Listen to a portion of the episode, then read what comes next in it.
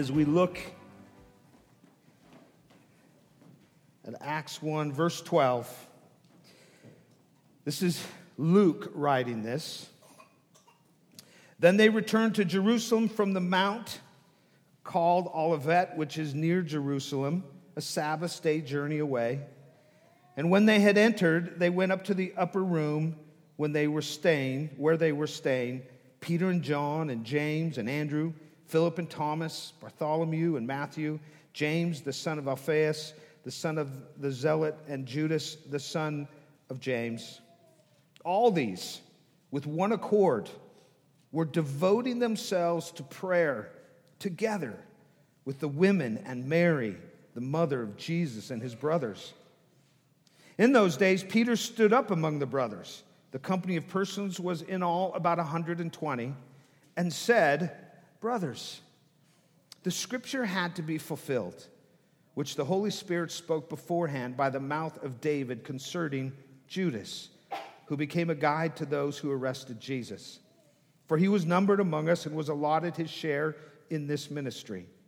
Now, this man bought a field with the reward of his wickedness and falling headlong, he burst open in the middle, and all his bowels gushed out. And it became known to all the inhabitants of Jerusalem, so that the field was called in their own language Akeldama, that is, the field of blood. For it is written in the book of Psalms May his camp become desolate, and let there be no one to dwell in it, and let another take his office.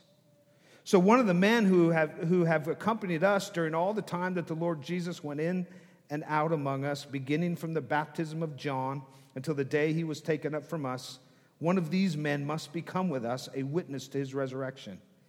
And they put forward two Joseph, called Barsabbas, who was also called Justus, and Matthias.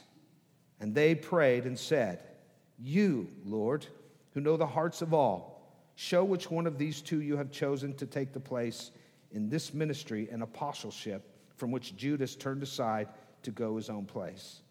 And they cast lots for them, and the lot fell on Matthias, and he was numbered with the 11 apostles. May be seated. Would you pray with me? Let's ask for the Spirit's help. Lord, thank you today. Lord, we see you building your church in unique ways. Lord, you've gathered these people together. There's not a, there's not a person here who is not here apart from your providence. There's not a person he, who is not here because you have directed their steps. Lord, we thank you for this group of people who've chosen to make this church their church. We thank you to, that we can be here with David and Hodway and, and be able to hear from them and see them, uh, knowing that together we are on gospel mission, even though we are separated by so many miles. Lord, you've already reminded us this morning that you are a God who is at work. You are a God who is building his church. You are a God who comes to his people in power, and you do what we cannot do. You transform hearts and you build your church, your unstoppable church that, that the gates of hell cannot even come up against. And so, Lord, we ask you to continue to do your work as we now look into your word. Give us understanding. Help us to love it, love your word. Help us to apply your word for our good and your glory. In Jesus' name, amen. amen. Well, as we begin, I want us to take, just take a moment up front and step back to grasp what's going on in these opening verses of Acts. Uh, for the last three years, the disciples have been with Jesus. That's what the Gospels uh, bring to us. They've been with Jesus for the last three years. The disciples watched as he commanded the weather, they watched on and as he healed the sick, as he controlled demons, as he taught with wisdom like nobody else. Through it all, that they have come to believe that Jesus, indeed, he is the Messiah that they have been waiting for. But then, in a matter of hours, Jesus was gone. arrested, crucified, buried. You have to wonder if the disciples just slumped their shoulders and said, It's over. It was a good run, but it's over. One can imagine the confusion, the anger, the hopelessness. But then, after three days, Jesus appears. He's alive. Imagine the joy and hope. Probably still confused, but the joy and the hope in seeing Jesus. And then for the next 40 days, the next 40 days, Jesus appeared to over 500 people, according to 1 Corinthians 15, spending time with them, explaining, in particular with the disciples, explaining to them what has happened and connecting it to the Old Testament scriptures and, and preparing them, as we saw last week, for what comes next. When they asked Jesus if he would now restore the kingdom of Israel in, in verse 6, his answer was a most unexpected answer. Do you remember what it was? It's the key verse in all of Acts, Acts 1, verse 8, where he said, But you will receive power when the Holy Spirit has come upon you, and you will be my witnesses in Jerusalem and all Judea and Samaria and to the end of the earth. And then, immediately, Jesus was taken back up into heaven before their very eyes. As they stood, Luke tells us, as they stood staring into the sky, trying to process this unbelievable sight of his ascension, two angels suddenly appeared, promising that Jesus return, would return. And just like that, they're alone again. That's where we're at. That's where we're at in Acts 1. And now in verse 12, Luke tells us that this group made their way back into the city. In verse 12, it says they made their way back in the city. It was probably less than a mile walk. But what a walk it must have been, no doubt, with the images of Jesus' ascension and his words of his, his, his, his, words of power and global mission to the ends of the earth. Wonder what they thought about that. Most of these guys were country folk from the Sea of Galilee area. We're going to go to the end of the earth. I don't even know where the end of the earth is. What a walk that must have been with those thoughts racing through their minds. Have you ever had a whoa moment in your life? You know, when, when you're part of something and suddenly you realize, wow, this is big. This is way bigger than I thought it could ever be. This is way bigger than me. I think that this was their whoa moment. And yet, this group, they were told by Jesus to wait. Don't do anything. Wait. And as they waited in obedience, we learned that God was actually preparing them. He was preparing them for the Spirit's work. And that's our focus this morning. Their focus, their preparation is our focus this morning. If we had to take this text and put it into one pregnant sentence, I think it would be this God prepares us for his work by gathering us as his church. God prepares us for his work by gathering us as his church. Two ways from the text that we get there. The first one is this this is point one for those of you who are taking notes.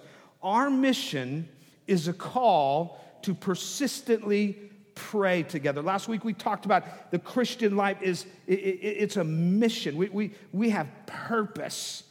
We are going somewhere.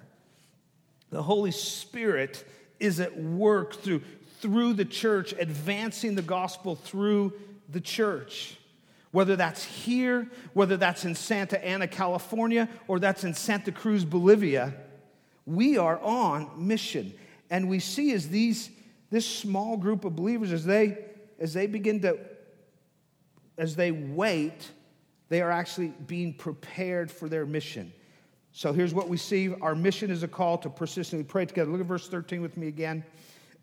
Luke says, And when they had entered, they went to the upper room where they were staying Peter and John and James and Andrew and Thomas and Bartholomew and Matthew, James the son of Alphaeus, the Simon, the Zealot, Judas the son of James, the 11 disciples, and all of them with one accord were devoting themselves together to prayer, or were devoting themselves to prayer together with the men, women, and Mary, the mother of Jesus, and his brothers.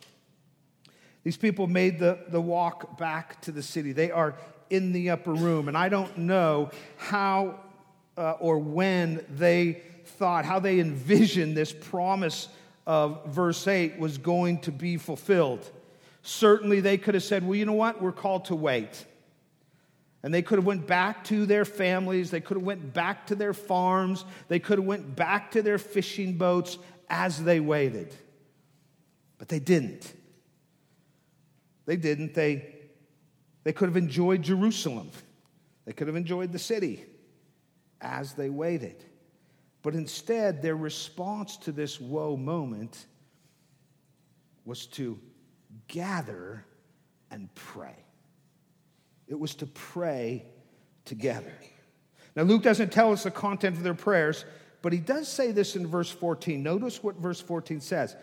He says that they were of one accord meaning they were united in what they were thinking about. They were united in their focus, they were united in their prayers. And then he says that they devoted themselves to prayer. You could interpret that they prayed constantly, they were persistently praying. They were together with one mind and they were giving themselves to prayer. Now, what do you think they might have been praying about? What could have been the focus of their prayers? I think that, I think that given the, the, the spectacular promises and events of verses 6 through 11, and the fact that they immediately prayed with one mind in verse 14, I, I believe their prayers were most likely focused on the promises and the mission at hand. I submit that their prayers were probably characterized by two things. They probably showered praises on God for his plan of salvation in Jesus that was now beginning to unfold before them, and that they had the privilege of being a part. This was bigger than they could have ever imagined. And Jesus himself has said, You, fishermen, you, farmers, you will be my witnesses to the ends of the earth. I think, second, they were probably praying, crying out in desperation for the hastening of the empowering presence of the Holy Spirit. Come, Holy Spirit, come. Empower our witness. I don't know if you're like me, but if I'm given something to do, I want to get after it, right? I want to get to it, especially if I'm really excited about it. I think that they they probably anticipated good things. They were probably eager to begin to talk about Jesus. So no doubt they they probably were praying. Come, Holy Spirit, come. We're only three verses into our text, and we find opportunity for application this morning. This week, I've asked myself this question repeatedly, and I want to submit it for your consideration as well. To what degree are my prayers characterized by gratitude for God's saving work in my life? and longing for the Spirit's empowering presence. for a very specific reason to be a gospel witness to others. I think that characterized their prayers. They're together for 10 days. It's 10 days between the ascension and Pentecost. And I, I, believe this is what they were praying, given what Luke tells us. And so I, I've wondered, I've this week evaluated my own prayers. Are they characterized by gratitude for the gospel in my life and for the empowering presence of the Spirit to tell others about Jesus? I think that if we're honest, we, we pray much for our personal needs, right? We, we pray much for our weaknesses. We're very aware of our weaknesses. We pray much for the difficulties and hardships in our life that they drive us to our knees in prayer, don't they? And we should because that's that's how the Bible teaches us. James 1 5. If you need wisdom, pray. If you're sick, pray. There's nothing wrong with praying, offering up our needs to the Lord, offering up our weaknesses and difficulties. But our prayers should never only be characterized by that. This, this great gospel mission that God has graciously made us a part of is far bigger than ourselves. And I would submit to you that our prayers should reflect that bigness. If we are honest, most of our prayers, maybe perhaps for some, uh, are in isolation. Maybe somebody say, I can't remember the last time I prayed with a group of Christians where I prayed publicly around other people. But one of the things that we see in, in, in the opening days of this mission, this gospel mission, is that God gathered his people to pray together and for good reason. Hebrews 12, 1 talks about, it refers to the people uh, it refers to the people exemplified for their faith in what we like to call the, the, the, the hall of faith, Hebrews 11, right? The great faith of those that went before us. It refers to them as a cloud of witnesses, meaning that their lives, their examples, their faith, it, it, it testifies to the faithfulness of God as they persevered in faith. And I would submit to you this morning a, a way to think about praying together is that, is that when we pray together, we, in a sense, form a cloud of witnesses testifying to the truth of God through our prayers. I mean, just think about this. When, when, when I hear someone pray, our Heavenly Father who is seated above the heavens, do you know where my mind goes? In that moment, my mind goes to the character of God. My mind goes to Psalm 8. God is transcendent and sovereign, yet intimate and engaged with his people. When I'm with somebody and I hear their prayers about the greatness of God, it draws my own thoughts. It encourages my soul with the greatness of God. When I hear someone pray, Lord, thank you for your mercy and your grace in my life, I'm reminded immediately of Ephesians 2 1 through 4 that, that God is merciful, that, that I am a sinner deserving his wrath. Indeed, that's who I once was. Like the rest of mankind by nature, a child of his wrath, enslaved to my sin, a follower of Satan. And yet, verse 4, but God, who is rich in mercy, that thought comes rushing in when I hear somebody thanking God through their prayers for his gospel work in their lives. It is so easy to lose sight of this fact that once I was lost, but now I'm saved. Once I was blind, but now I see. We get out there in the world and we forget who we are in Christ. We forget that there is one who came. This historic Jesus that we see in Acts, who came and who lived a life that provides for our righteousness that God demands. And he bore the penalty for our sins, bearing the full wrath of God, so that our sins would not be counted against us. Not because God is fickle and can be negotiated with, but because God, Christ, actually took our wrath for those sins.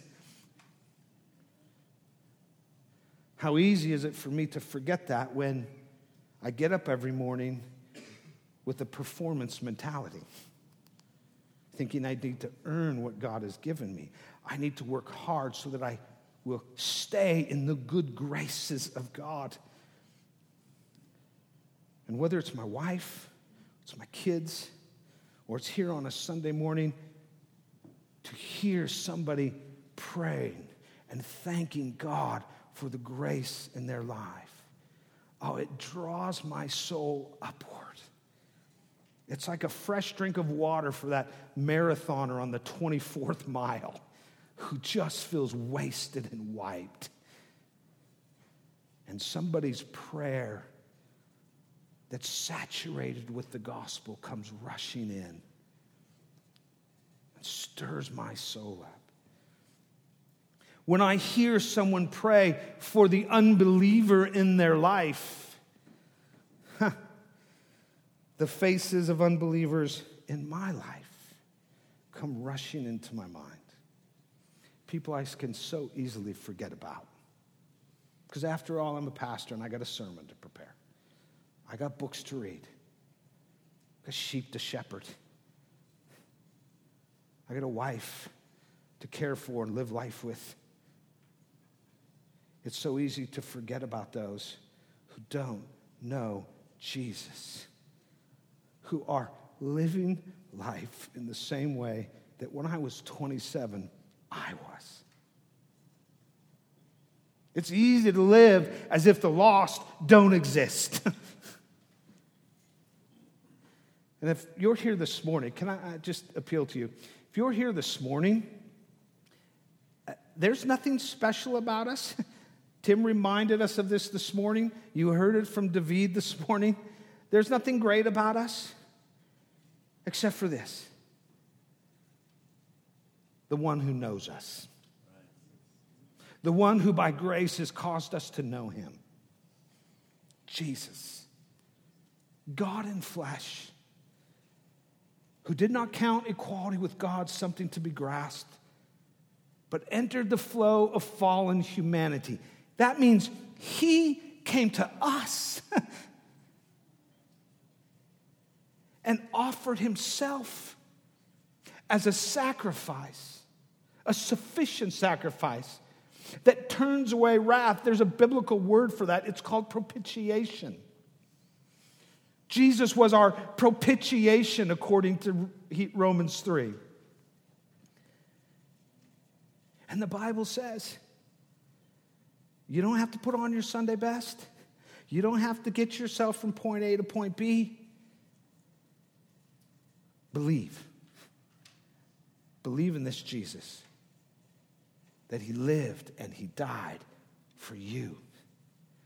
So if you're here this morning, you don't know Jesus. There's not a formula, there's not a litmus test.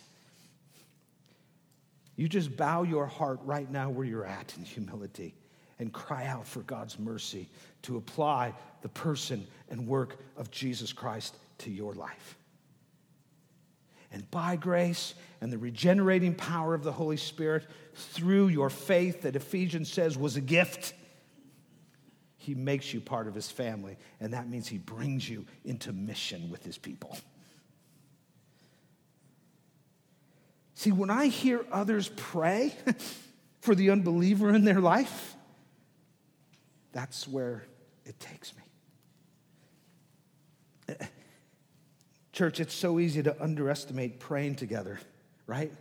All day long in the classroom, in the office, through the media, we are bombarded by mockers and scoffers who laugh at the very thought of God and the gospel. And, and it's easy to get worn down. But when we come together and pray, God centered, scripture rich, gospel laden prayers, the fruit and effect is that we hear who the Lord is and what he has done and is doing in our lives. We are reminded of and energized for our purpose and a mission as a church. So let's not underestimate praying together. Let's not just blow through these opening verses in, the verses in 12 to 15 because we want to get to the apostle stuff. But let's see that as God prepared his people for their powerful mission, he gathered them to pray together. And I just want to extend an invitation to everybody here. We have a place where the church can pray together every single Sunday. In a sense, we pray together here, and we have. It's called pre service prayer. And most of the time, it's, it's those who are serving that Sunday. But that service, that, that pre service prayer, is open to everyone.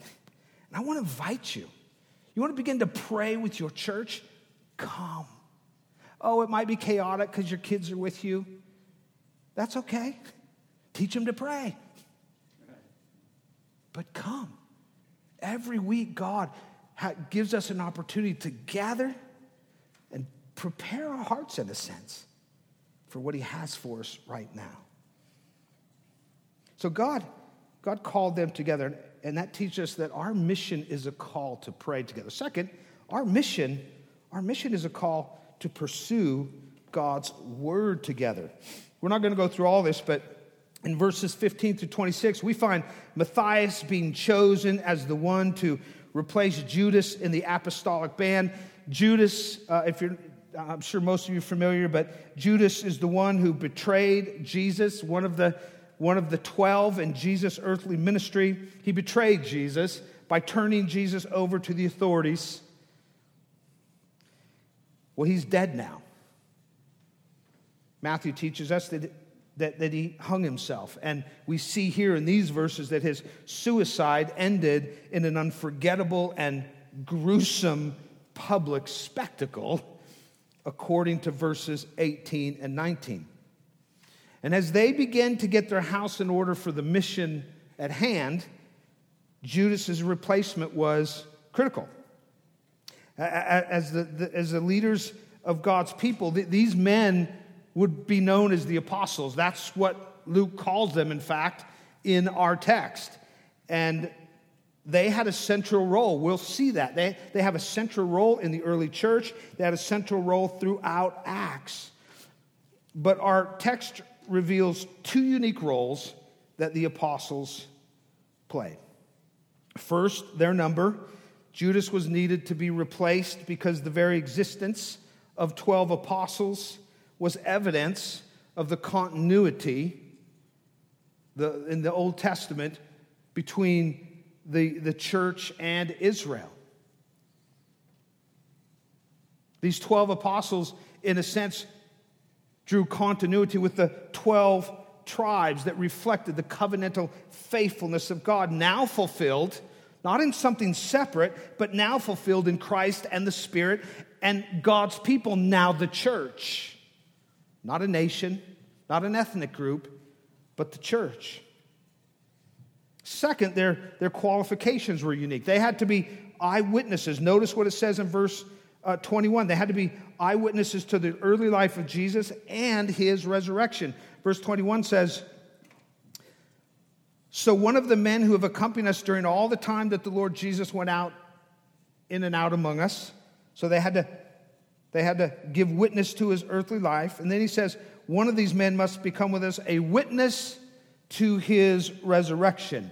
So an apostle needed to witness the earthly life of Jesus as well as the resurrection. In other words, the 12 apostles, they needed to be, they were the guarantors, if you will, of the gospel tradition. They were the guardians of the historic nature of Jesus and the gospel. They needed to be able to say to the skeptics, I was there. I saw it. Oh, nice. It's real. Last week we talked about how Christianity is based on fact, right? Well, the apostles were the guarantors, if you will. They did much more than that. And we're going to learn plenty about the apostles as we study Acts. But here's what I want us to see in this text today the choosing of Matthias as the 12th apostle was the fruit of studying the scriptures together. Notice what it says in verse 15. In those days, Peter stood up among the brothers. The company of persons was in all about 120 and said, Brothers, the scripture had to be fulfilled. The scripture had to be fulfilled. He goes on to say concerning Judas.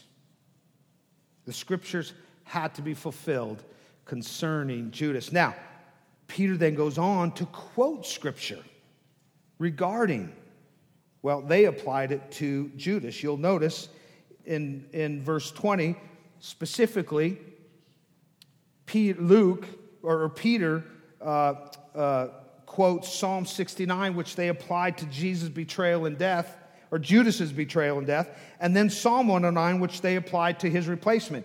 Notice that he says in verse 20, For it is written in the book of Psalms, going back to the scriptures, may his camp become desolate and that there be no one to dwell in it. And, this is Psalm 109, 109, uh, let another take his office. Now, after rooting their decision to replace Judas in Scripture, they now follow the pattern of Scripture to choose his replacement. You'll notice in verse 23 through 26, or verse 26, it says that they chose two men and then they cast lots. They prayed and said, Lord, know the hearts of all, show which one of these two you have chosen. Verse 25, to take the place in this ministry. And then in verse 26, and they cast lots for them, and the lot fell on Matthias, and he was numbered with 11 apostles. They weren't being pagans, by the way. Casting lots was a very common Old Testament tradition. Very common Old Testament tradition. So, what I want you to see here is that what they did, choosing, knowing they need to choose a 12th man, the way they chose, they looked to scriptures.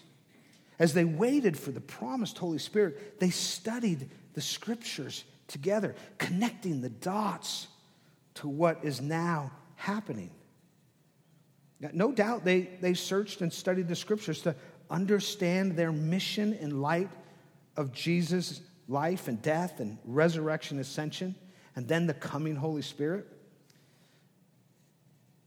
They were in the Word. In a few weeks, and just ten, in a few weeks, we're going to see. We're going to see that 10 days after what happened in our text, Peter stands up at Pentecost and gives this amazing sermon that connects all the dots between the prophets and Jesus and the coming promise and the promised coming Holy Spirit. I, I think he was probably studying the scriptures. He wasn't just mending his fishing nets as he waited. And I'm sure, knowing Peter, he was leading the others in studying the scriptures. As they waited for the promised Holy Spirit, they faithfully studied the scriptures together. They prayed together. They studied God's word together as they were being prepared for the mission God had called them to and was about to empower them for.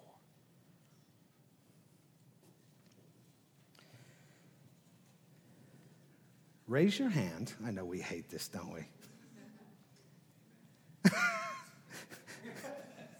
now, I, now I don't know if I can do it after that. I don't get a lot of amens when I preach.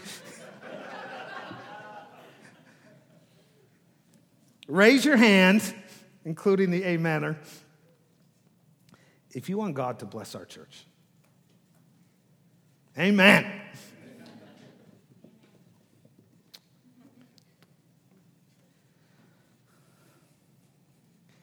I submit to you a primary way God blesses the church is through the, its gathering to pray together and open the Word together, to know it, to understand it,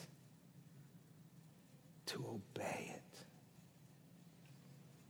to cherish it, and to proclaim it to the lost around us.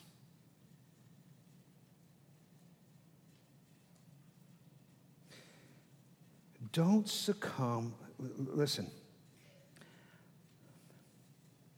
it's easy to get focused on the role of the apostles and how important the apostles were.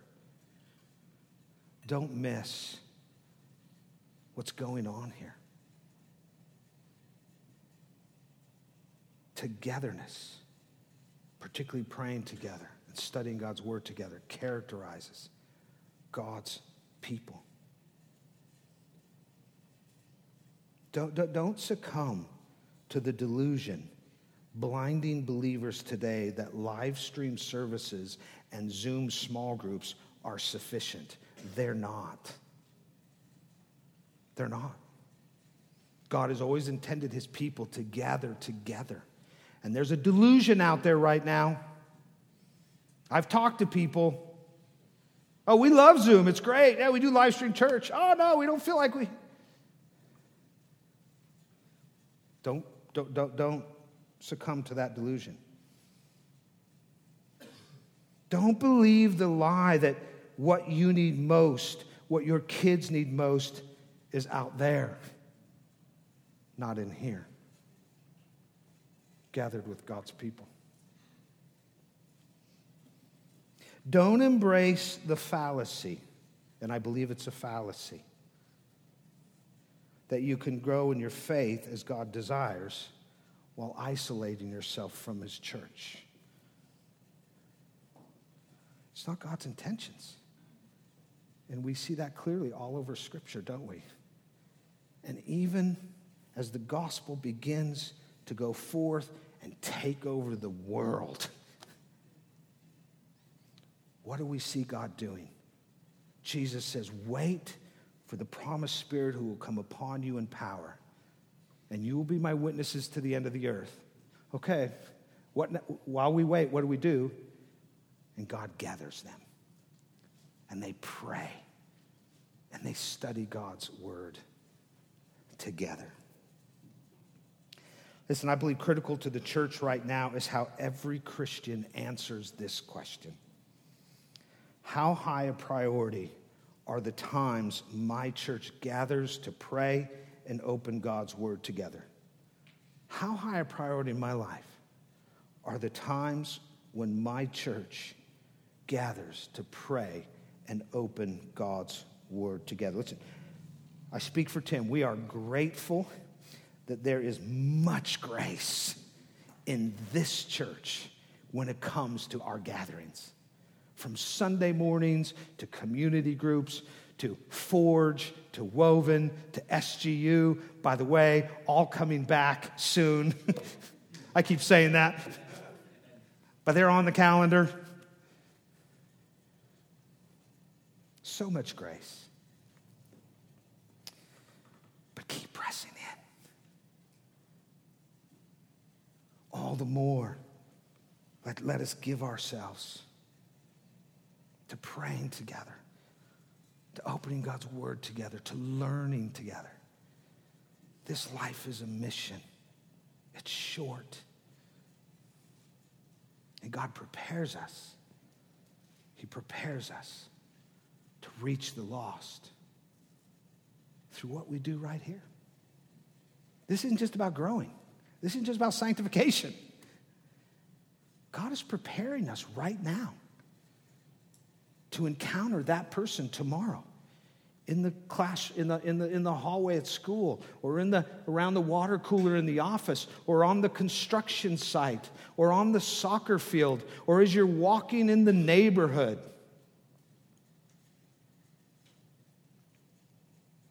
Praying and studying the word together.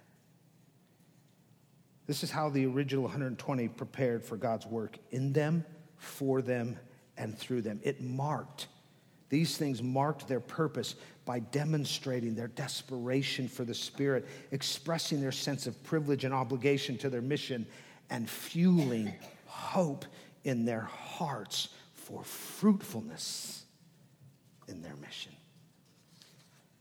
To be clear, we can't create fruit. That, that's not what this is about. Praying together and opening up God's word together is not to ensure that we will be fruitful. It's obedience to the Lord. And as we do it, we trust that He will bear fruit in us and for us and through us in our city, in our neighborhoods, in our workplaces, in our fishing ponds. As I look around our city, I see so much gospel work that needs to be done. So many people. We, we, were just out to dinner last night, sitting on a nice patio in the cool night air, having dinner with David and Hodway, and kind of listening to the conversation to the left, and I thought, oh, they're lost. I was there once. So many people enslaved to sin, deception, and suffering. But I also see the church increasingly shaped by and swept up in our culture. Moving away, not moving toward God's word, but moving away from God's word. Not moving toward prayer, but moving to self sufficiency. Not moving to a, to a a, a togetherness, a community, but isolating. Believing that my Bible, my living room, my TV screen, it's fine. It's not fine. And here's my prayer I'm praying the Lord will send revival to us. I'm praying, Lord, send your Holy Spirit and power to preach and witness Jesus to this city. And you know what the Lord reminds me of in those prayers? Derek, revival begins in here. It begins in here, not out there. And so we must prepare we must prepare for God's work by turning our focus, and for many of you, by continuing to turn your focus to God through prayer and being in the Word together. Trusting, not in our efforts, not in our disciplines, but trusting that as we do, by the grace of God, the Spirit work in us and for us and through us not for our name, not for our renown, but for the renown and glory of Jesus.